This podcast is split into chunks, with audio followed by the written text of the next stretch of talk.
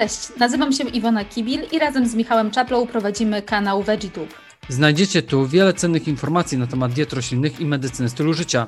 W tym miejscu możecie nas posłuchać, natomiast jeżeli macie ochotę nas zobaczyć, to zajrzyjcie na kanał YouTube o tej samej nazwie. A teraz zapraszamy do kolejnego odcinka podcastu.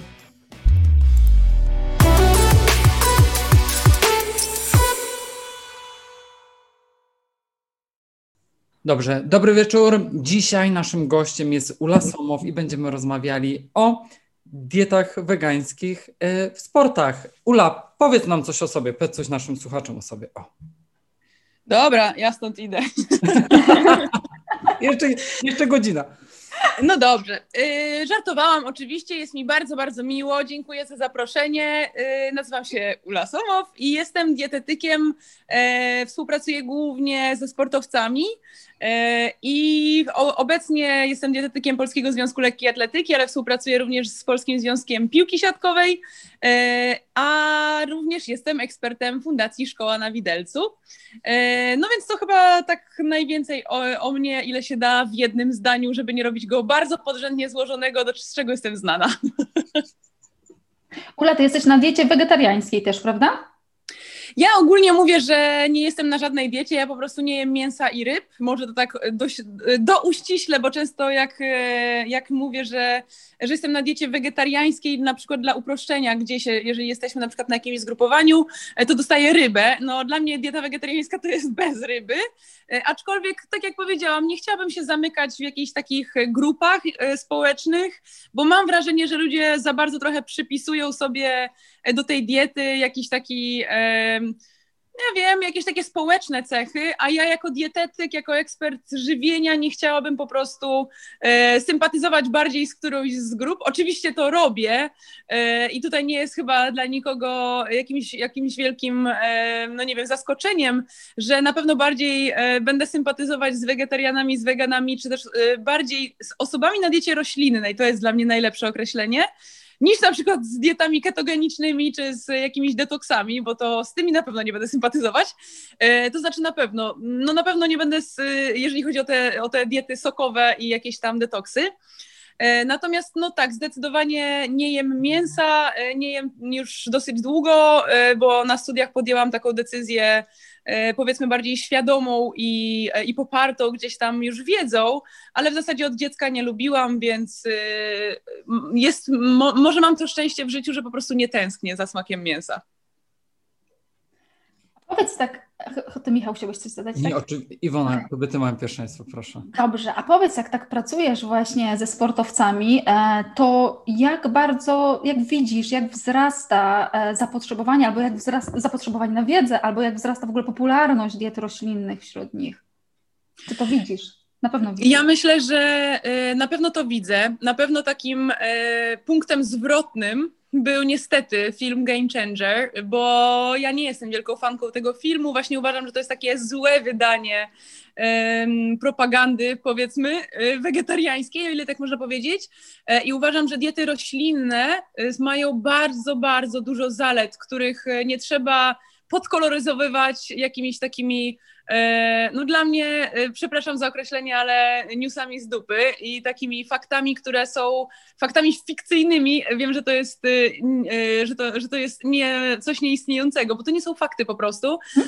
I, i myślę, że to, że ten film był bardzo dobrze zrobiony, jeżeli chodzi od strony marketingowej, to jest fakt, tutaj oddaję. Mhm. Natomiast właśnie tego nie lubię, że jeżeli mamy już dużo takich mądrych argumentów, takich evidence-based argumentów, to po co dorabiać jakieś takie totalnie właśnie bezsensowne, niepoparte wiedzą, które moim zdaniem umniejszają i jakby i sprawiają, że ludzie przestają wierzyć też w te mądre argumenty. Natomiast wracając do pytania, to właśnie po tym filmie bardzo wiele zapytań, e, również od tych zawodników, e, no powiedzmy takich topowych już na, na takim międzynarodowym poziomie e, sportowym. Było bardzo dużo zapytań, mimo tego, że wcześniej ci zawodnicy, kiedy rozmawialiśmy nie o eliminacji produktów odzwierzęcych, a jedynie o ich ograniczeniu, no to w ogóle patrzyli się na mnie wielkimi oczami i mówili, co, ty nie jesz mięsa i ty chcesz tutaj pracować w sporcie? Więc na początku e, ja też byłam trochę zdziwiona, że, że było takie zainteresowanie.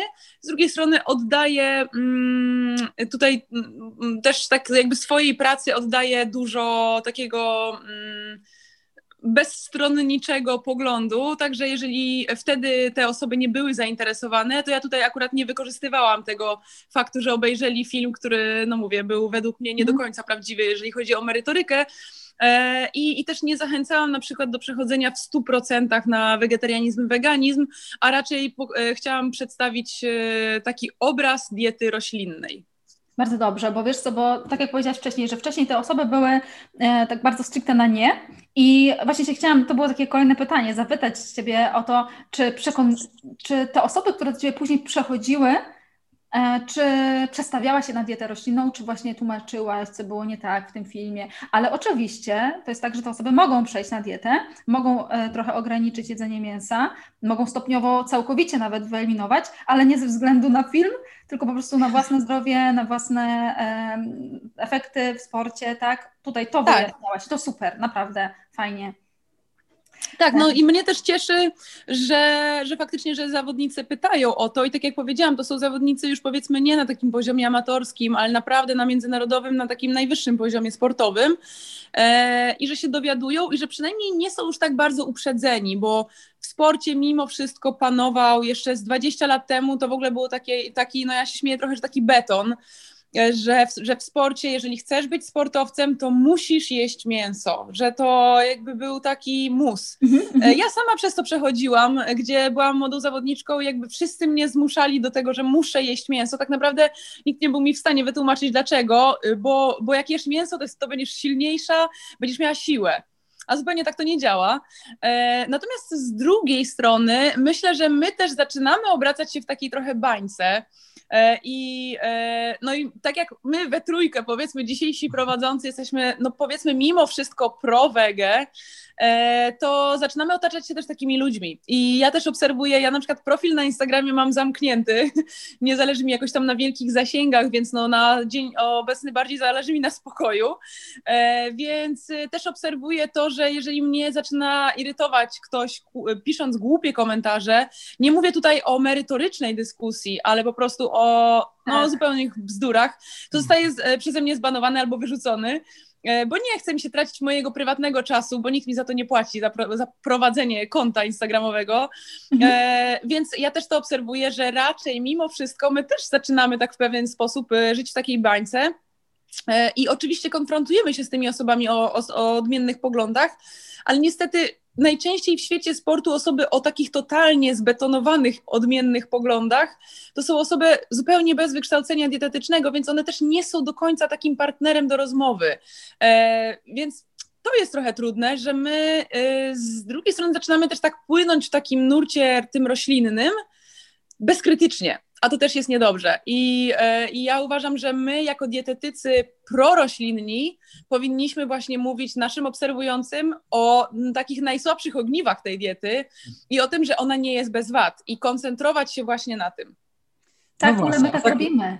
A tak rozmawiając o wadach i zaletach, bo na pewno już się spotkałaś, sama powiedziałaś, że nieraz musisz jeść mięso i w ogóle, więc właśnie, więc zamieniając mięso, białko pochodzenia zwierzęcego na białko pochodzenia roślinnego, jak to zrobić w sporcie i czy w ogóle, no właśnie, jaką ilość etap, tego białka spożywać na przykład, Ula? No. Tak, wiesz co, jeszcze tylko dodam może, że kiedy jest ten etap, kiedy czujesz, że już y, trzeba wprowadzić odżywkę białkową i że na przykład nie wystarczy jedzenie fasoli, ciecierzycy, soczewicy, tofu. Mhm. Ja myślę, że nie ma takiego punktu odcięcia i nie ma takiej jednej, powiedzmy, da, nie wiem, danego punktu, w którym bym stwierdziła, tak, to już jest ten moment, kiedy ty musisz wprowadzić, bo nigdy nie musisz. Natomiast zgadzam się, że w pewnych momentach jest to potrzebne. Głównie to są sporty siłowe, głównie to są zawodnicy o dużej masie ciała.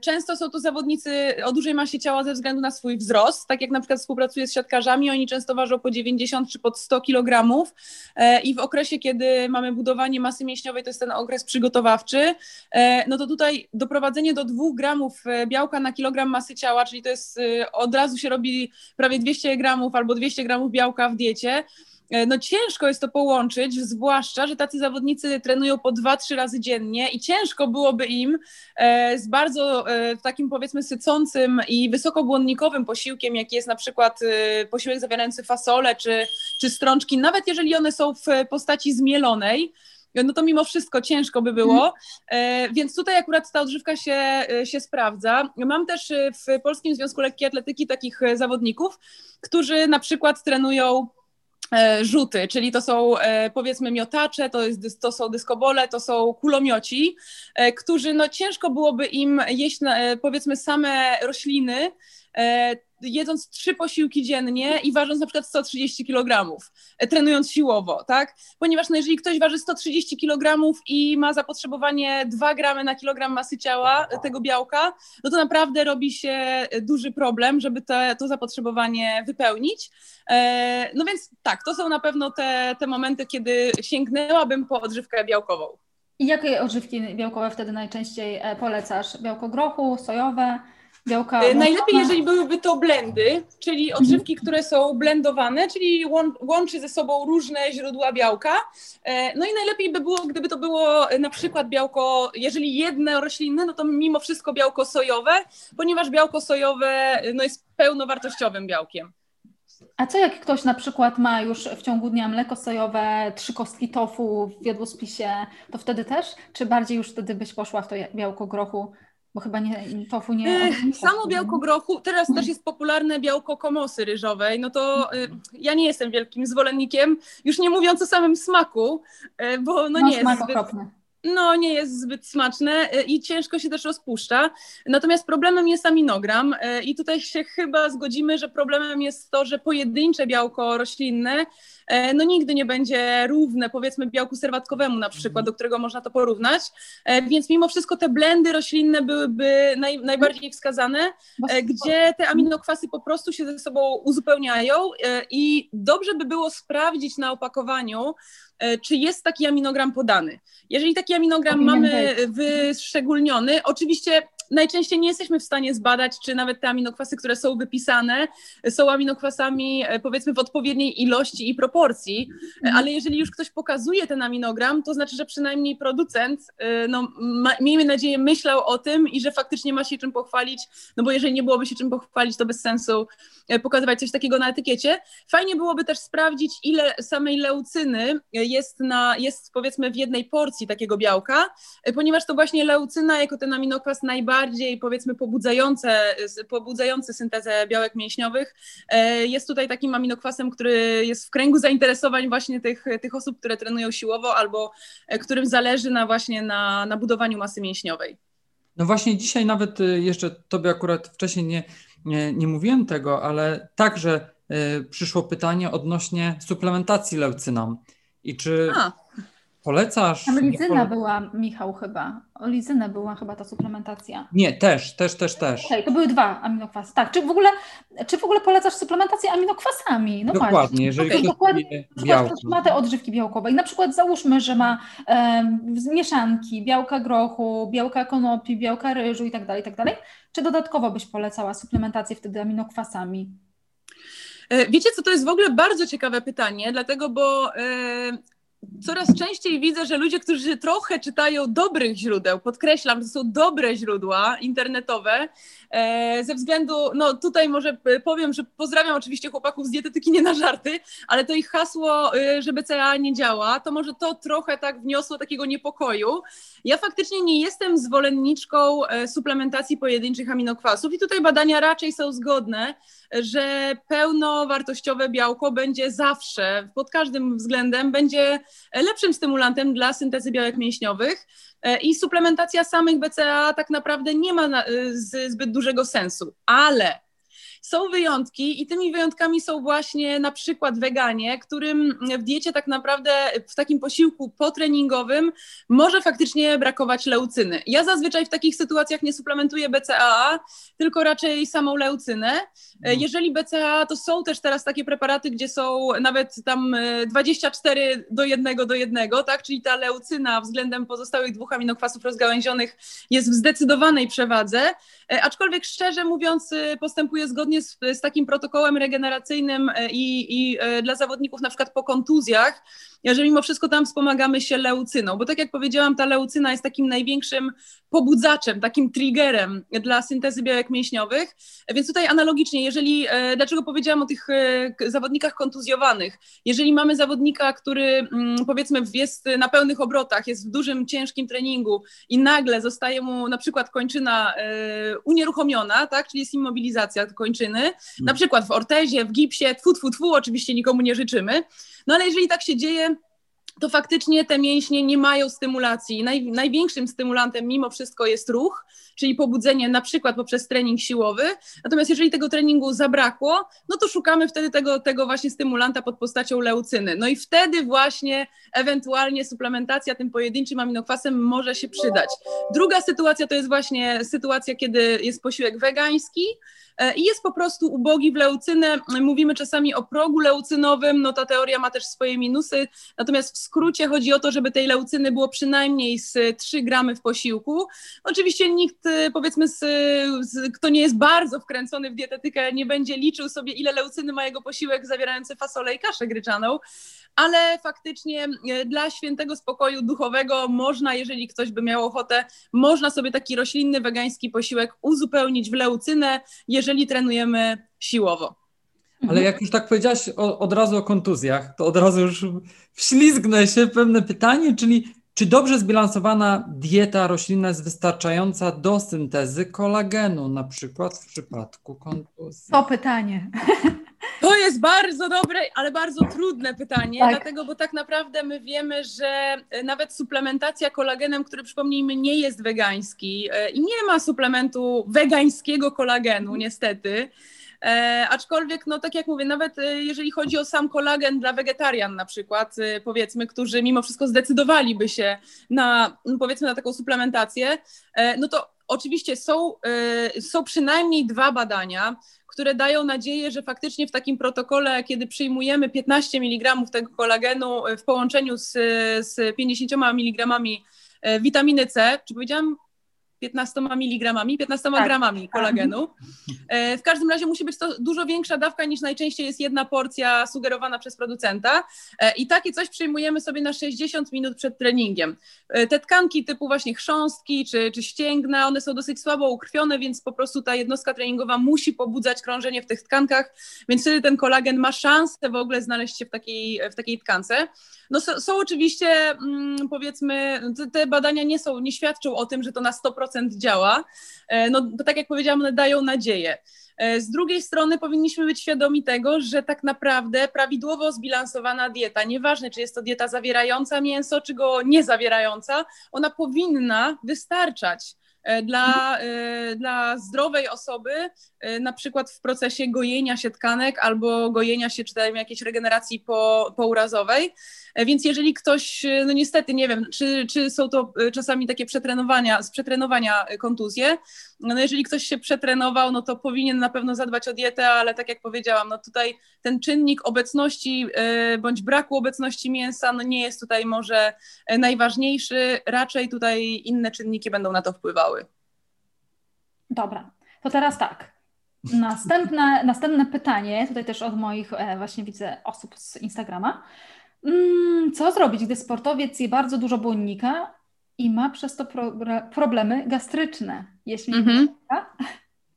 To jest w ogóle świetne pytanie, dlatego bo bardzo wiele osób pojmuje zdrową dietę jako, jako takie zalecenie standardowe dla wszystkich, tak. A moim zdaniem największą różnicą między zaleceniami takimi powiedzmy dla ogółu populacji, dla zdrowia, a dla zawodowych sportowców albo dla, dla sportowców, którzy może nie są zawodowymi sportowcami, ale mają dużą objętość treningu, czyli tych godzin treningu i intensywności, godzin treningu jest dużo, a intensywność jest wysoka. To, jest, to są właśnie takie zalecenia, które wręcz często przeczą tym zaleceniom dla ogółu populacji. To są wręcz naprawdę odwrotne, czyli tam, gdzie my szukamy produktów wysokobłonnikowych, to my przed startem na przykład zupełnie tego unikamy. Ja się czasami śmieję, że to są takie posiłki, niestety, nie, nie chciałabym, żeby to źle zabrzmiało, ale takie szpitalne, mhm. bo to są takie jak przed operacją, mhm. bardzo niskobłonnikowe, bardzo łatwostrawne, czyli raczej wtedy wybieramy wszystko, co jest rozgotowane, bez błonnika, bez surowych warzyw, raczej biały ryż, biały makaron, białe pieczywo, jogurt z cukrem, czyli ten słodzony. To są posiłki, z tego właśnie składają się posiłki przedstartowe. Więc jeżeli ktoś trenuje i ma na przykład dwa treningi dziennie albo w ogóle przygotowuje się do ciężkiej jednostki treningowej, więc wie, że na przykład za trzy godziny mam bardzo ciężki trening, no to my wiemy, że podczas tego ciężkiego treningu przewód pokarmowy nie pracuje, że krew przechodzi do pracujących mięśni szkieletowych, do serca, tak, czyli tam, gdzie jest potrzebne w tym momencie zwiększona ilość tlenu i energii. No i nie jest to przewód pokarmowy. Dla człowieka nie jest to fizjologiczne, żeby jeść i jednocześnie biegać sprintem. To jest niefizjologiczne dla człowieka. Więc jeżeli ktoś ma przygotowaną, ma gdzieś tam taki plan, żeby pójść na taki mocniejszy trening, to faktycznie ograniczyłabym błonnik, czyli na przykład surowe warzywa, warzywa, albo jakiś tam taki, powiedzmy, makaron pełnoziarnisty czy kasza gruboziarnista, na pewno nie pieczywo razowe, takie produkty bym po prostu zostawiła na po treningu. Okej, okay, to kolejne pytanie, bo właśnie tutaj ktoś się zapytał o posiłek przed treningiem i właśnie to powiedziałaś, natomiast taki przykład po prostu daj e, posiłku przed treningiem, powiedzmy. Więc jeżeli to jest posiłek na powiedzmy na pięć czy na cztery godziny przed treningiem, to tutaj nie ma problemu, żeby to był na przykład właśnie e, posiłek na bazie makaronu razowego i niech to będzie nawet soczewica, e, tak, czyli, czyli połączenie znowu strączków ze zbożami. Natomiast jeżeli to jest już bliżej treningu, czyli załóżmy mamy już, no nie wiem, dwie godziny do treningu, no to już po pierwsze mniejsza porcja, a po drugie raczej właśnie unikać błonnika, raczej bez surowych warzyw. Jeżeli miałabym coś zaproponować, no to to może być na przykład powiedzmy taka tortilla, czyli taki bardziej meksykański posiłek. Tortilla, która jest pszenna, ze zwykłej białej pszennej mąki. Można zrobić też naleśnika, żeby, no bo jednak jeżeli kupujemy te tortilla, one najczęściej nie mają dobrego składu. Ja przynajmniej no, nie udało mi się znaleźć tortilli z dobrym składem. E, słuchaj, można zrobić zwykłego naleśnika albo naleśnika jakiegoś gryczanego, coś takiego, bo tutaj to będzie mniejsze już znaczenie, prawda? Bo to będzie sam ten placek i dodatki mają większe znaczenie. Tak, tak, natomiast ja tutaj bym zaproponowała po prostu ewentualnie ze zmiksowanych płatków owsianych, czyli te, te płatki owsiane mielimy na mąkę i dopiero z nich robimy, e, robimy naleśnika. No myślę, że to jest o tyle istotne, żeby, żeby nie dokładać do środka y, warzyw surowych, mhm. czyli wtedy rezygnujemy raczej z kapusty pekińskiej, z sałaty, z pomidora, z papryki, czyli raczej te, te warzywa powinny być już w jakiś sposób przetworzone, poddane obróbce termicznej, czyli raczej pieczone, gotowane. No i uwaga na tłuszcz, czyli raczej, żeby to nie było polane jakimś takim tłustym sosem. Tłuszcz będzie spowalniał opróżnianie żołądka, więc po prostu mówiąc prościej, to co zjemy będzie dłużej w tym żołądku leżało. Więc jeżeli mamy dwie godziny do, do treningu, to ja bym raczej poszła na taki, na taki, na taki, w, w taki bezpieczny kierunek. Może to być nawet po prostu ryż z jogurtem i z owocami, albo makaron z jogurtem i z owocami, jeżeli ktoś ma bardziej wrażliwy żołądek. Może być na przykład z dżemem też, albo z łyżką masła orzechowego i z dżemem.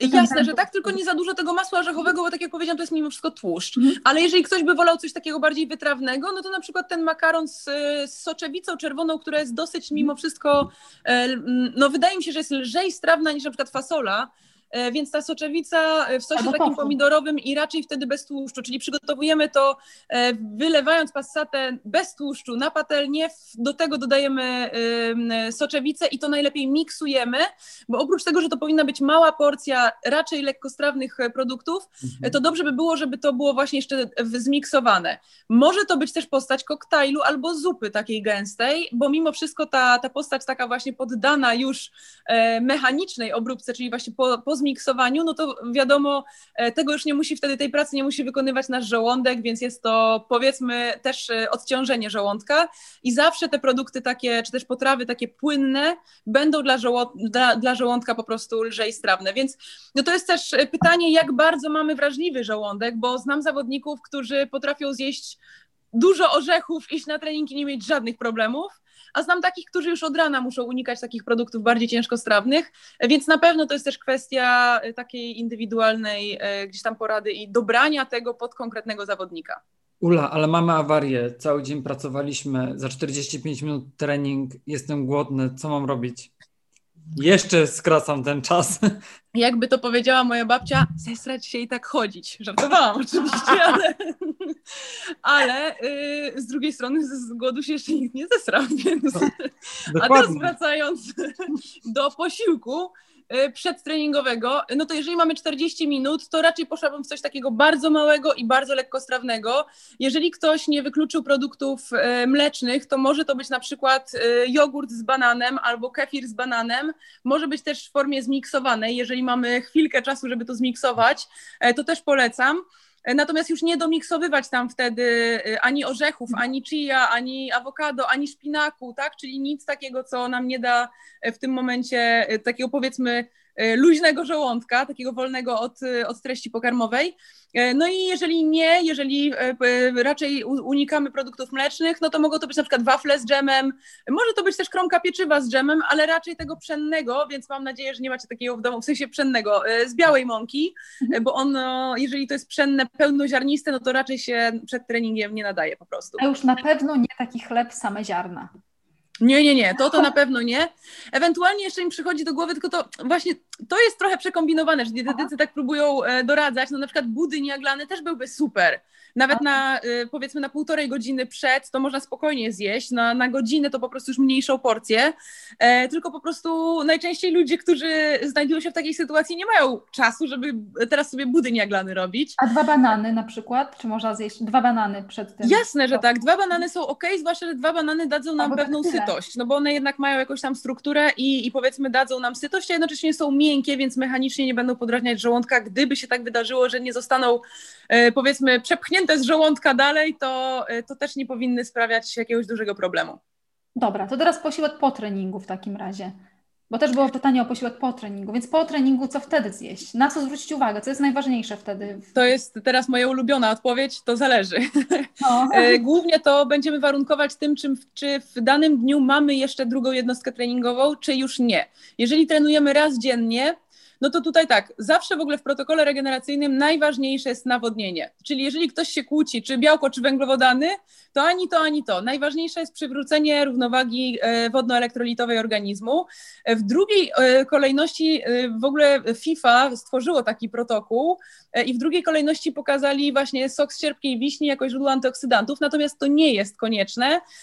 Wręcz w takim okresie przygotowawczym, kiedy bardziej się ukierunkowujemy na adaptację treningową, na taki postęp treningowy, treningowy, a nie na dobre samopoczucie, to wręcz to nie jest zalecane. Czyli wszystkie antyoksydacyjne suplementy raczej zostawiamy sobie na okres startowy. No w przypadku piłkarzy po prostu to jest cały okres ligowy, więc to się powiedzmy rozciąga w czasie, no ale jeżeli ktoś jest na przykład biegaczem, no to raczej na cztery pięć dni przed startem, a nie przez cały czas. No i teraz wracając do posiłku potreningowego, czyli teraz do, dochodzimy w końcu po, po odnowieniu powiedzmy zasobów wodno-elektrolitowych do posiłku. Ten posiłek dobrze by było, gdyby się znalazł tak do, do sześćdziesięciu e, czy do stu dwudziestu minut po zakończeniu treningu, ale jeżeli my nie mamy kolejnej jednostki treningowej tego samego dnia, no to nie musimy się tak aż bardzo spieszyć z tym wszystkim. Natomiast jeżeli ten, ten trening jest tego dnia, jeszcze drugi, no to tutaj jak najbardziej zalecałabym pośpiech, bo glikogen mięśniowy, czyli nasze paliwo, powiedzmy, musi się jak najszybciej odnowić, więc po prostu jak najszybciej po zakończeniu treningu zaczynamy jeść. No i teraz tutaj bym postawiła głównie na białko i węglowodany. I teraz jeżeli nie mamy już treningu, to możemy dodać sobie tłuszcze, oczywiście te zdrowe, czyli na przykład właśnie masło orzechowe, awokado, orzechy. No jeżeli ktoś spożywa ryby, no to ewentualnie ryby. Natomiast jeżeli mamy drugi trening tego dnia, to to jeszcze nie jest dobry moment na podanie dużej ilości tłuszczu, więc raczej łyżka oliwy, półtorej łyżki oliwy, raczej nie więcej, raczej nie nic smażonego. E, natomiast na pewno skoncentrowałabym się tutaj właśnie na węglowodanach, tak? Czyli jeżeli mamy drugi trening tego dnia, to niech to będzie trochę więcej makaronu, trochę więcej kaszy, trochę więcej naleśników, trochę więcej kopytek, e, ziemniaków, e, a do tego niech to będzie fasola albo właśnie soczewica, tofu, e, jakieś źródło białka. Natomiast jeżeli nie mamy już tego dnia treningu i raczej już odpoczywamy, to zdecydowanie może to być takie pół na pół fasola z jakimś źródłem, e, powiedzmy, węglowodanów, z jakimś produktem skrobiowym. No i do tego oczywiście surówka. I teraz ta surówka, nie powinniśmy o tym zapominać, bo to jest w zasadzie, jeżeli mamy już wolny, tego dnia już jest siesta, już nie ma drugiego treningu, to niech ta surówka zajmie nawet połowę talerza. Natomiast jeżeli mamy jeszcze drugi trening, to raczej idźmy w warzywa gotowane. Tutaj też fajna będzie zupa, bo od razu zapewni nam też wodę, tak? Czyli pomoże nam się nawodnić z powrotem.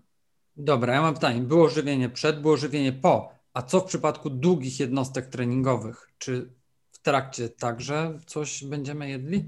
Tak, zalecenia są ogólnie takie i tutaj niezależnie, czy jesteśmy wegetarianami, weganami, czy jemy mięso, tutaj zalecenia są takie, że te treningi o dużej intensywności i o długim czasie trwania, czyli takie powyżej dwóch godzin, to już na pewno, no dobrze by było wesprzeć podaniem węglowodanów. Są to węglowodany łatwo przyswajalne, czyli tak zwane cukry proste.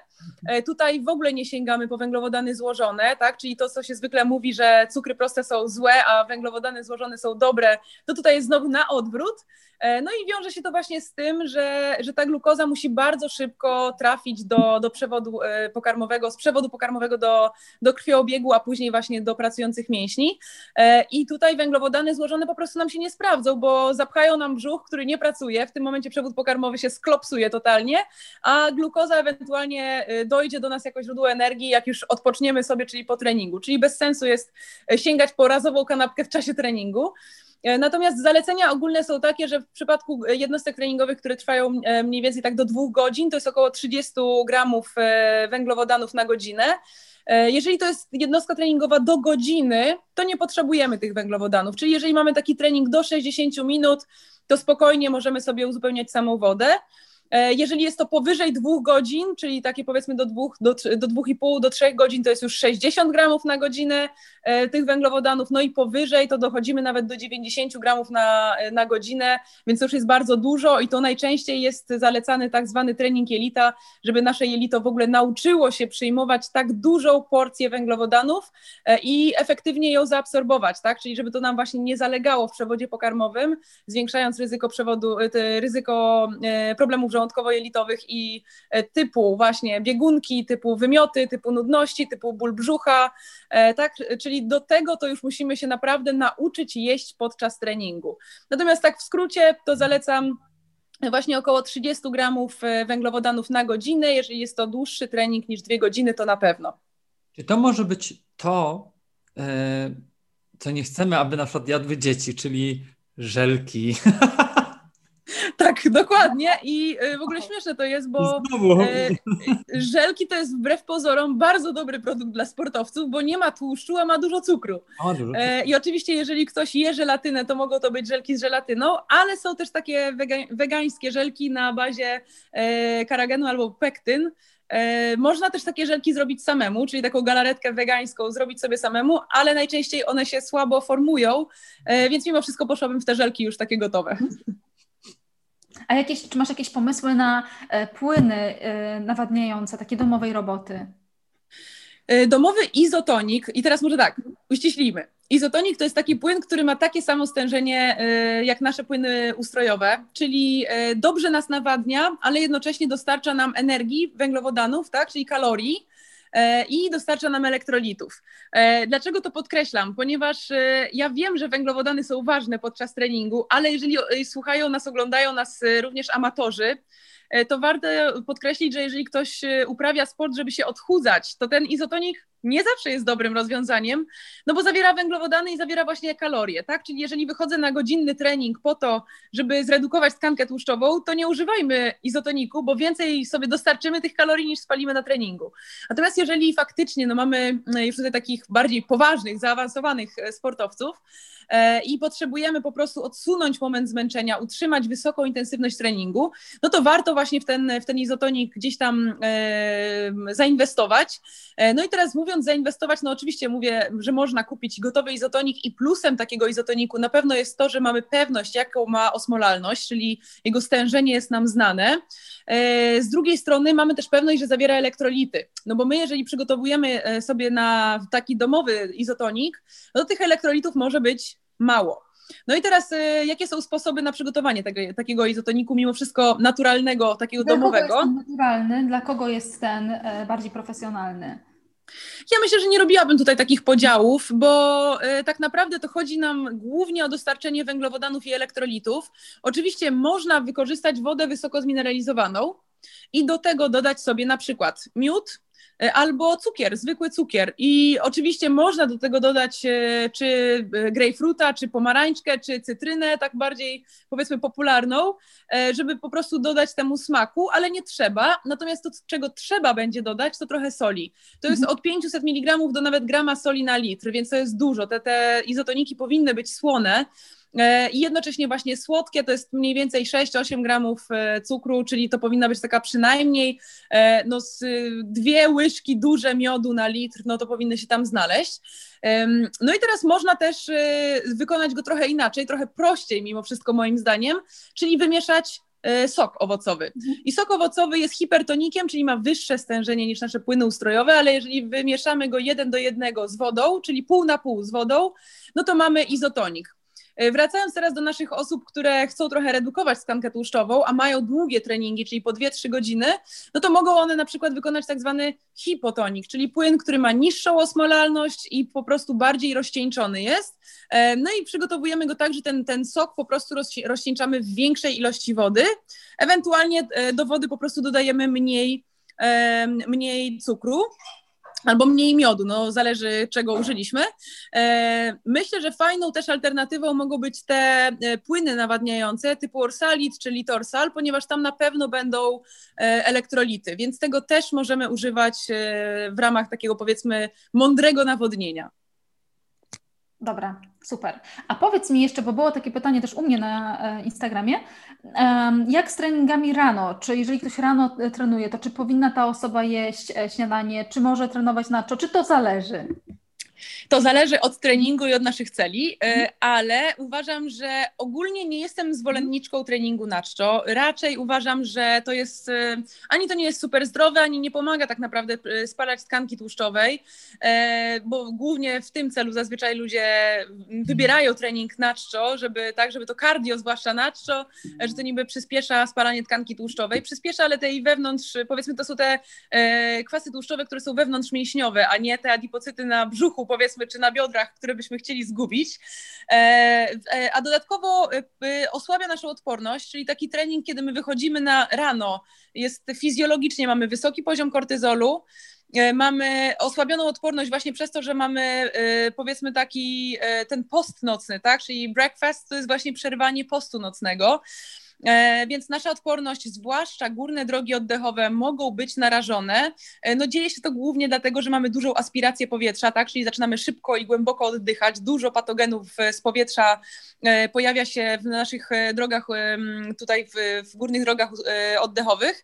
Natomiast brakuje nam śliny i brakuje nam właśnie energii na, dla układu odpornościowego. W ślinie oczywiście jest lizozym, laktoferyna, czyli te powiedzmy przeciwbakteryjne, przeciwwirusowe związki. Jak zaczynamy się odwadniać wraz z trwaniem treningu, to coraz mniej, mniejszą ochronę mamy, tak? Czyli reasumując, mamy dużą aspirację patogenów i małą ochronę. Więc na pewno gdzieś tam jest duże, duże ryzyko właśnie tych zakażeń górnych dróg oddechowych. No i kolejna rzecz to jest po prostu mniejsza efektywność treningu. Jeżeli ten trening ma być dłuższy niż pół, pół godziny, to mimo wszystko zalecałabym przynajmniej osłodzenie sobie herbaty miodem albo zjedzenie, nie wiem, kilku daktyli czy banana, tak żeby trochę glukozy się mimo wszystko pojawiło, żeby ten trening na wysokiej takiej powiedzmy jakości, by, żebyśmy byli w stanie wykonać. Mhm. Mhm. Dobra, fajnie, super. Tak, mogę następne pytanie? Proszę e, bardzo. Ula, jeszcze w, na chwilkę wrócę do tego białka. Czy zbyt duża ilość roślinnej odżywki białkowej w diecie może powodować dolegliwości ze strony układu pokarmowego? I tutaj się także domyślam, że niektórzy mogą mieć po prostu biegunkę, jak za szybko i dużo mm. tej odżywki się napiją. E, ja myślę, że może, ale ja myślę, że zbyt duża ilość to wszystkiego może zaszkodzić. Zbyt duża ilość fasoli, no na pewno też może zaszkodzić, tak? Także ja myślę, że umiar we wszystkim jest wskazany. Myślę, że nie przekraczałabym więcej niż dwie porcje odżywki białkowej dziennie. To myślę, że właśnie ze względów takich, powiedzmy, prewencji problemów żołądkowo-jelitowych, bo nie wiem, czy wy się z tym zgodzicie, ale bo wiadomo, że jakby za problemy takie, powiedzmy, ze wzdęciami, czy takie, które zazwyczaj obarczamy strączki, no mimo wszystko jest ta frakcja węglowodanowa głównie em, jakby odpowiedzialna. Natomiast wiemy, że no, odżywki białkowe, jakkolwiek nazywamy białkowymi i za, załóżmy e, izolaty czy hydrolizaty są w zasadzie no, prawie że stuprocentowym białkiem, e, natomiast już koncentraty no mogą zawierać nawet do dwudziestu procent innych frakcji, więc tutaj jeżeli chodzi o odżywki białkowe, roślinne, to ja myślę, że to ryzyko jest też duże, w sensie no ryzyko, no po prostu tam nie ma sto procent tylko i wyłącznie aminokwasów, tak, więc na pewno może się pojawić tak, że jeżeli są, że jeżeli ktoś ma wrażliwy przewód pokarmowy i do tej pory nie bardzo dobrze znosi strączki, no to niech się nie dziwi, że po tej odżywce białkowej również może mieć problemy żołądkowo-jelitowe, a raczej jelitowe, no tak bym je nazwała. Tak, bo wiesz co, bo są też takie, które są t- tylko właśnie białkiem, ale często one są słodzone słodzikami i tutaj wiesz, często są słodzone e, na przykład ksylitolem, który też mhm. może powodować problemy jelitowe, może powodować wzdęcia i biegunki, e, więc może bardziej wybierać, e, by, byśmy radzili e, te ze stewią, bo stewia już takich, chyba nie ma, prawda, takich efektów ubocznych stewia. Ja, ja o nich nie słyszałam, chociaż ostatnio faktycznie pojawiło się jedno badanie, które pod względem gospodarki węglowodanowej tam trochę oczerniło stewię, e, aczkolwiek no, ja podchodzę do tego z dużą taką rezerwą, ja naprawdę nie jestem jakimś wielkim hejterem słodzików, e, aczkolwiek to, co Iwona zauważyłaś, to są właśnie wszystkie w zasadzie, nie tylko ksylitol, wszystkie te słodziki, gdzie jest końcówka ol, jedzone w zbyt dużej ilości po prostu mogą pro- powodować biegunki i tutaj nie tylko, często jest tak, że ktoś spożywa odżywkę białkową i obwinia odżywkę białkową, a nie patrzy na to, że spożywa cztery inne produkty, które zawierają te słodziki, bo tak się często zdarza, że jeżeli już mamy osobę, która się nie boi tych słodzików na diecie roślinnej, to często wybiera te produkty takie light albo zero, które są właśnie przez te słodziki gdzieś tam do, dosładzane, tak bym powiedziała, i warto też zwrócić uwagę, uwagę na przykład właśnie na rzucie gumy, tak, bo tutaj też się pojawiają te, te substancje słodzące z tą końcówką O L, czyli jeżeli mamy te, to z końcówką O L, no to może tak się faktycznie wydarzyć. Należą do tych cukrów FODMAP, które są fermentowane w jelicie, więc... Dokładnie tak. Fermentujemy sobie je wtedy. Okej, okay, ja tutaj skończyłam już z moimi pytaniami. A nie, jeszcze mam jedno pytanie. Jedno pytanie jeszcze tam e, skończyłam, bo tam były bardzo podobne. I tutaj też jest sporo pytań. Um, jak sportowiec, jak ogólnie osoba aktywna fizycznie może przytyć? Mhm. Jest, no, no wiesz, że to jest trudne, żeby po prostu jeść, jeść cały tak. dzień. Co, co, pora, co radzisz, Ula? Ja się czasami śmieję, że to sto... rób dokładnie odwrotnie wszystko to, co zwykle mówimy, ale to nie jest dokładnie tak prosto, e, zwłaszcza, że e, no ja też byłam przykładem takiego człowieka, takiego sportowca, e, który jadł e, bardzo źle, bo ja jakby jadłam bardzo śmieciowego jedzenia dużo, e, będąc zawodniczką e, i to jakkolwiek można jeść go bardzo dużo, to może prowadzić do niedoborów. U mnie się pojawił niedobór żelaza e, i dlatego też mnie prawdopodobnie tak gnębili z tym mięsem, co doprowadziło do jakiejś awersji. A to nie mięso było problemem, tylko właśnie duża ilość śmieciowego jedzenia, więc ja przestrzegam właśnie też osoby, które mają problemy z niedowagą, że to nie jest rozwiązanie, żeby zapychać się jakimiś takimi śmieciowymi produktami, ponieważ wraz z niedoborem energii my sobie jednocześnie generujemy niedobór jakościowy. Natomiast jak pomóc takiej osobie? Na pewno zwiększając ilość posiłków, które mają małą objętość, a dużą ilość kalorii. I tutaj na pewno bar- będą, będą bardzo pomocne właśnie masło orzechowe, na pewno orzechy, na pewno oliwa, czyli tu wymieniłam takie powiedzmy mimo wszystko tłuszczowe produkty, ale zagęszczanie koktajli kaszą, zagęszczanie mielonymi płatkami, zagęszczanie dżemem również, dosładzanie, tak? Bardzo często dosładzanie również cukrem, no to nie jest może najlepszy pomysł, ale jeżeli ten, to duże zapotrzebowanie kaloryczne wiąże się po prostu, jakby jest związane z dużą objętością treningu, czyli na przykład trenujemy po cztery pięć godzin dziennie, to ja nie widzę nic złego, żeby sięgnąć po ten cukier, bo po prostu mhm. jesteśmy w dużym deficycie kalorycznym i tak naprawdę izotonik albo żel energetyczny też jest rodzajem cukru, tak? Więc sięgajmy po te izotoniki. Ja też często uczę zawodników, że okej, okay, jeżeli masz zapotrzebowanie na przykład trzy cztery tysiące albo więcej tysięcy kalorii dziennie, to, to sięgnij po odżywki, właśnie sięgnij po ten izotonik, bo to nie uczy cię rozpychania żołądka i nie uczy cię tego nawet wizualnie, takiej bardzo dużej porcji jedzenia, bo ty nie jesteś w stanie zjeść tego jedzenia pod postacią produktów konwencjonalnych. No nie jesteś w stanie, zwłaszcza takich powiedzmy jakościowych, czyli nisko przetworzonej żywności roślinnej, typu kasze, typu warzywa. To ma bardzo dużą objętość, ale mało kalorii, więc jeżeli staramy się to zagęszczać, no to okej, okay, możemy to postarać się zmiksować na mus czy na pastę, dodać właśnie oliwę, ale oprócz tego, żeby nie uczyć się właśnie tych dużych porcji, to właśnie podczas treningu dodawajmy sobie izotonik. Możemy ten izotonik też spożywać pomiędzy posiłkami, ale to już tak naprawdę, to już jeżeli ktoś ma zapotrzebowanie cztery do pięciu tysięcy kalorii albo jest przed startem, to wtedy pomiędzy posiłkami pijemy izotonik. Natomiast ogólnie no nie jestem też zwolennikiem takiej, takiej postawy, że my przez cały czas coś jemy, mhm. no bo mimo wszystko ten przewód pokarmowy powinien odpoczywać. Więc tak w najkrótszych słowach, bez może takich rozpatrywania bardzo skrajnych przypadków, jeżeli mamy niedowagę, to zwróćmy uwagę na to, że prawdopodobnie używamy m, tak skrajnie, staramy się jeść bardzo dobrze e, i pozwólmy sobie e, trochę jakby rozszerzyć też ilość produktów, które jemy, bo najczęściej jak się spotykam z takimi zawodnikami powiedzmy na poziomie amatorskim, którzy mają niedowagę, to jest to spowodowane trochę takimi zapędami ortoreksji, ortoreksyjnymi, tak? Czyli trochę takimi, że za dużo e, takiej bardzo postrzeganej przez nas za zdrową żywność, za nisko przetworzoną żywność, natomiast my czasem musimy sięgnąć też właśnie po tą żywność taką bardziej przetworzoną, e, gdzie jest więcej kalorii, e, w, powiedzmy w mniejszej objętości. No tak, bo często mówimy zdrowo odżywianie, zdrowo odżywianie, jak później mamy pacjenta i okazuje się, jak zapyta właśnie co zjeść przed treningiem, a my powiemy takie rzeczy jak dzisiaj, to zaczyna się wow, co się w ogóle stało. Ale Ula, brat, zapytam cię tylko, jak mówiłaś o tych kalorycznościach, to już z mojej, to jest moje pytanie ode mnie, ile kalorii miała największa dieta, którą przygotowywałaś? Jaka była jej ilość energii w tej diecie? Powiem ci szczerze, że w takich przypadkach, gdzie mam właśnie powyżej czterech tysięcy kalorii, bo prowadzę takich zawodników i muszę przyznać, że jest to trudne, naprawdę jest to trudne, zwłaszcza, że najczęściej powyżej czterech tysięcy kalorii mają zawodnicy, którzy właśnie trenują powyżej jednego raza dziennie, tak? Czyli to są dwie, trzy jednostki treningowe dziennie, więc mają mało czasu nie tylko na przygotowanie posiłku, ale też na jego zjedzenie i małą ilość czasu, tak, od zjedzenia do kolejnego treningu. I najczęściej powiem wam szczerze, że w tym momencie robimy bazę, czyli robimy sobie jadłospis, ale do tego jest przygotowany cały szereg przekąsek, które jeżeli, to jest powiedziane, jeżeli dasz radę, to zjedz. I, i podobnie jest właśnie z izotonikiem, że jeżeli dasz radę, to wypij.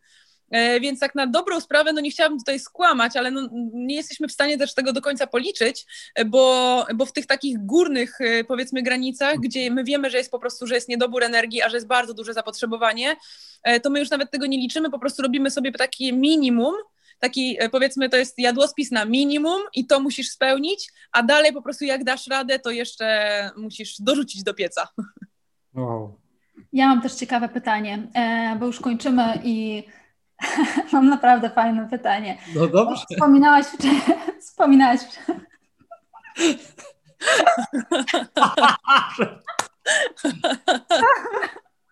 Wspominałaś, Ula, wcześniej o tym, że miałaś te niedobory żelaza. Słuchaj, oprócz morsowania jest teraz moda na zakwas z buraków. Słuchaj, jak ja wrzuciłam dzisiaj e, zdjęcie z kubkiem przed naszym live e, i na, spytałam się, jak myślicie, co mam w kubku? Tam padły odpowiedzi, że mam tam zakwas z buraka. Ja w życiu bym to zwykła. Ale to nie chodzi o to, że ja jestem przeciwniczką zakwasu z buraku. Nie, nie, nie. Tylko po prostu ja nie lubię takich rzeczy. E, natomiast jeżeli chodzi o badania naukowe, jeżeli chodzi o buraka i żelazo, Um, i anemię, podnoszenie poziomu hemoglobiny i tak dalej. Ja robiłam ostatnio webinar na temat przyswajalności żelaza z diety roślinnej. Nie znalazłam ani jednego badania na temat zakwasu z buraka, a jest to wszędzie, na wszystkich blogach, Instagramach, wszędzie jest informacja, piję zakwas buraczany, żeby podnieść ferytynę i hemoglobinę. Co ty na to? Czy udało ci się podnieść? Albo czy twoi zawodnicy to robią? Ja powiem szczerze, moi zawodnicy, tak, i moi, i nie moi, bo to jest najczęściej tak, że zawodnicy, ja nie, nie współpracuję ze wszystkimi zawodnikami w Pezla, czyli w kadrze narodowej, bo po prostu jest ich bardzo dużo, aczkolwiek z większością miałam kontakt, taki powiedzmy, albo przez właśnie przez szkolenia, albo przez jakiś wykład, albo przez krótką konsultację. I, i faktycznie bardzo często zdarza się tak, że po pierwsze w bloku głównie wytrzymałości mamy problem z, tak, czyli to są biegi czterysta metrów w górę do maratonu. Tutaj mamy bardzo dużo problemów z żelazem, zwłaszcza właśnie u kobiet. I, I muszę przyznać, że bardzo często i właśnie zawodniczki, ale też zawodnicy i trenerzy e, powtarzają, że tak, tak, tak, my już naprawdę w tej diecie to my już dopinamy wszystko na ostatni guzik, bo my pijemy nawet ten zakwas z buraka, e, a później na przykład zaczynam się pytać, no nie ma, jecie fasolę, soczewice, moczycie, nie wiem, unikacie herbaty, kawy, dodajecie witaminę C, e, wybieracie produkty pełnoziarniste, e, no i tutaj zaczynają się schody. Że brakuje faktycznie źródeł żelaza w diecie, ale jest zakwas, który ma... Tak, kwas, i jeżeli chodzi o sam zakwas, to ja jestem jak najbardziej na tak. Mi, szczerze mówiąc, on nawet smakuje, on jest taki lekko bąbelkujący, taki orzeźwiający i jest okej. Okay. Natomiast jeżeli chodzi o mit y, zakwasu z buraka na żelazo, to muszę go niestety y, gdzieś rozbić y, o mur y, i niestety, jeżeli chodzi o to, to najczęściej wy, wydaje mi się, że to wynika z tego, że tak się mówiło, że ten y, sok z buraka jest dobry na krew. I tak naprawdę nikt nie wiedział, o co chodzi z tym. Ale to było dobry na krew, tak po prostu. Ale wiesz, u nas I, mówiło się wino jest dobre, bo też czerwone. Ta, o tak, ja nawet słyszałam, e, jedna koleżanka, która była w ciąży, powiedziała, że jej, e, że jej ginekolog powiedział, żeby piła jedno, jeden kieliszek, bo to dobrze na, na krew no, to robi. To lepiej ten zakwas. To już jest, tak, to już zdecydowanie lepiej ten zakwas. Natomiast jeżeli chodzi o sam zakwas, to jest jak najbardziej fajny produkt. Po pierwsze, jeżeli chodzi już o zakwas w kontekście żelaza, to po pierwsze dostarcza witaminy C, po drugie, no jest to produkt fermentowany, więc no powiedzmy jest to również wzmacniacz wchłaniania żelaza. No i sam burak też jest bardzo dobrym warzywem, tak, jest niskokaloryczny, zawiera faktycznie to żelazo, no ale nie jest jego znakomitym źródłem, no ale zawiera też kwas foliowy. Tak, jeszcze dodam Ci tylko, bo, bo sprawdzałam, zero przecinek osiem miligrama na, na sto gramów buraka, więc to naprawdę jest, wiesz, na sto no. gramów. Ale z drugiej strony, jak jest ten kwas mlekowy, no to lepiej się przyswaja, prawda? I tak, więc ja raczej bym to potraktowała jako dodatek, który pomaga wzmacniać wchłanianie z posiłku, który jest bogatym źródłem żelaza, czyli e, zróbmy sobie kaszę z fasolą i z warzywami, a to popijmy po prostu zakwasem z buraka, który po prostu pomoże nam, dzięki temu, że właśnie, że ma witaminę C i że jest fermentowanym produktem, to pomoże nam zwiększyć wchłanianie tego żelaza, ewentualnie jeszcze jak nim zastąpimy kawę czy herbatę, to jeszcze sobie powiedzmy, no to na pewno wejdziemy na plus, tak? To na pewno to, to jest dla gospodarki żelazem dobrze.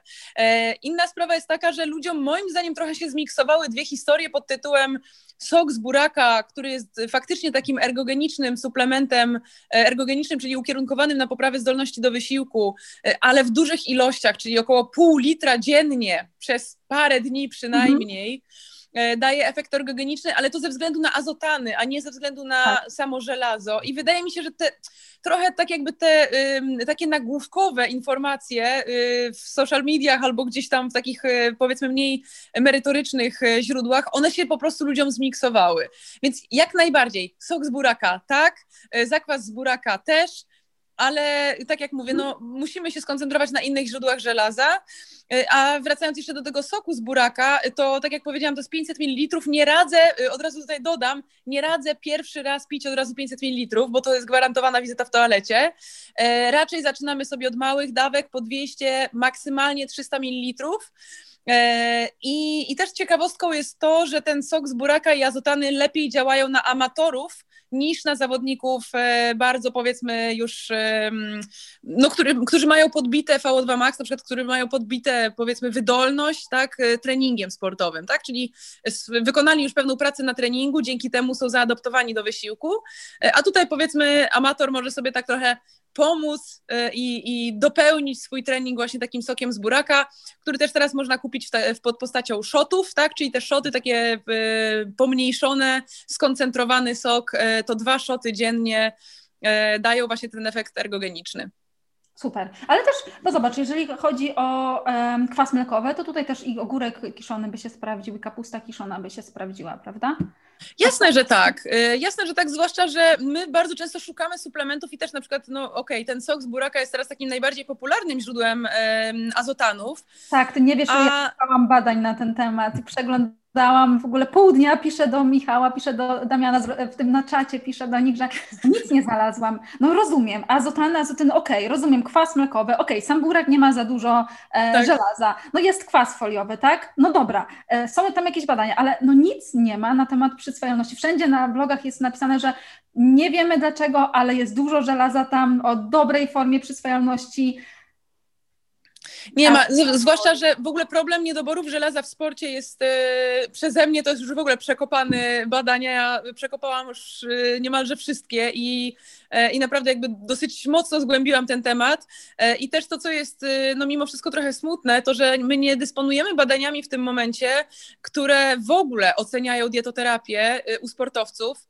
Yy, mamy takie badania, jeżeli chodzi o suplementację żelazem, tak, czyli w formie powiedzmy tabletek, yy, ale nie mamy na przykład takich danych, gdzie mamy zawodnicz, zawodniczki albo, albo nawet z, zawodowych tych sportowców amatorów, którzy są po prostu wrzucani na dietę powiedzmy bogato żelazową, zwłaszcza wegetariańską i tutaj jest jakaś taka ocena, ewaluacja załóżmy poziomu ferrytyny albo jak to się na przykład przekłada już w ogóle, jak, jak to się przekłada później na ich performance, tak, czyli zdolność do wysiłku.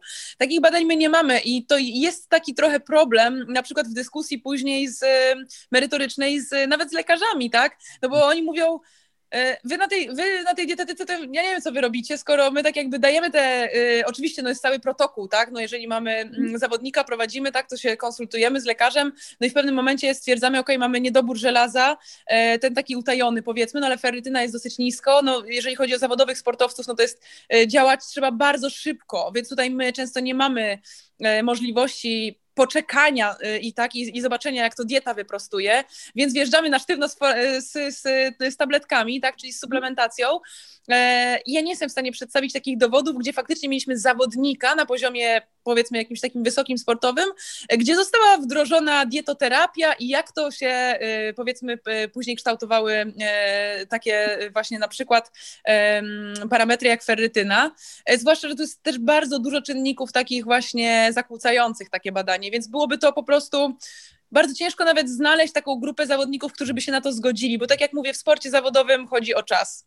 My nie mamy w trakcie sezonu czasu, żeby takie eksperymenty robić, więc oczywiście ta dietoterapia zawsze, i to jest też w stanowiskach podkreślane, że nawet jeżeli jest suplementacja, to zawsze ona musi iść w parze z dietoterapią, ale mimo wszystko no...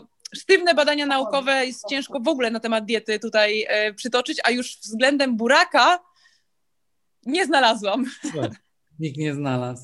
Tu jeszcze było y, znowu z powrotem wiele pytań na temat kolagenu, ale live jest zapisany, będzie go można było znaleźć na YouTubie, na Spotify. Obecna też było. Mhm. Więc y, nie ma najmniejszego problemu, zapraszamy, będzie można było go odsłuchać. O, Ula się pojawiła, znikła i pojawiła. Dobra, to jeszcze tak przejdziemy do ostatnie ba- pytania, które tutaj zostały nam na e, YouTubie. E, Okej. Okay. Mm. Tam patrzyłem, że jeszcze było pytanie o ilość posiłków. No ale to też zależy. Tak. Tutaj indywidualnie oczywiście będzie należy rozpatrywać. Czy zdarzyło Ci się, że mimo chęci zawodnika klienta wprowadzenie diety roślinnej było niemożliwe, mijało się z celem, powodowało gorsze osiągi, efekty sportowe? Ja myślę, że tak, powiedz Ula. Tak, na pewno tak, zwłaszcza, że to były takie sytuacje, gdzie byliśmy na zgrupowaniu i nie do końca mieliśmy też wpływ na to, co serwuje kuchnia i posiłki pod tytułem, też no to przykład będzie, żeby, żeby, nie, żeby nie, znowu nie teoretyzować, przykład będzie bardziej osobniczy, to była zawodniczka, która y, po prostu założyła sobie, ok, ja w tym miesiącu nie będę jeść mięsa, przejdę sobie na taką dietę wegetariańską i zobaczę, co się wydarzy. I ja już od samego początku mówiłam, że to nie jest dobry pomysł, bo wiedziałam, w jakim ośrodku będziemy i wiedziałam, że w tym ośrodku będzie to trudne do zrealizowania. I ona dostawała mm, na tej diecie wegetariańskiej posiłki pod tytułem e, e, pierogi z jagodami, ze śmietaną, e, albo e, camembert w panierce. Także to było źle zbilansowane i tutaj na pewno w takich sytuacjach doradzałabym nie rezygnację z mięsa, po prostu tutaj w sporcie zawodowym, tak jak powiedziałam, my musimy postrzegać dietę jako takie narzędzie i my nie możemy pozwolić sobie na to, żeby, żeby moje gdzieś tam przekonania ideologiczne wpływały na, na gorsze parametry sportowe. I oczywiście zgodzę się na pewno, że wszystko jest możliwe. tylko chodzi o to, żeby to nie było udowadnianie, że to jest możliwe, tylko chodzi o to, żeby to było optymalne. Więc jeżeli to jest, powiedzmy, osoba, której zależy bardzo na zdrowiu, no też podkreślmy to, że sport zawodowy nie jest zdrowy, tak? Jeżeli mówimy o aktywności fizycznej ukierunkowanej na zdrowie, to nie mówimy o sporcie zawodowym, więc trzeba na pewno te dwie sytuacje odgra- odgraniczyć od siebie i w sporcie zawodowym faktycznie zdarzają się sytuacje, w których nawet ja, powiedzmy, nie jestem do końca przekonana, że dieta stuprocentowo wegańska, a nawet wegetariańska jest dobrym rozwiązaniem, natomiast w każdym przypadku uważam, że dieta roślinna jest możliwa.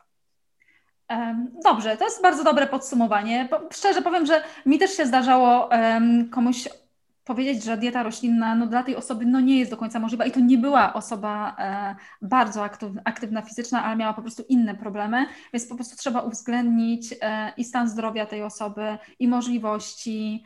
E, wszystko jest tutaj do dopasowania, ale czasem nie jest ta dieta na sto procent możliwa.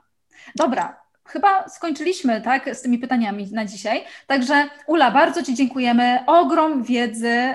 Będzie do przesłuchania też na Spotify, na iTunes. Było jeszcze jedno pytanie. Od dzisiaj. Słucham? Było jeszcze jedno pytanie. Proszę, Michale, udzielamy Ci głosu. Kto jest najlepszym ziomeczkiem ze Szczecina? ja, ja tutaj nie mogę odpowiedzieć na to pytanie, bo ja mam paru ziomeczków ze Szczecina, ale pozdrawiamy Cię, ziomku ze Szczecina. Przecież wiemy, że to Ty. Wiemy, że Ty to Ty.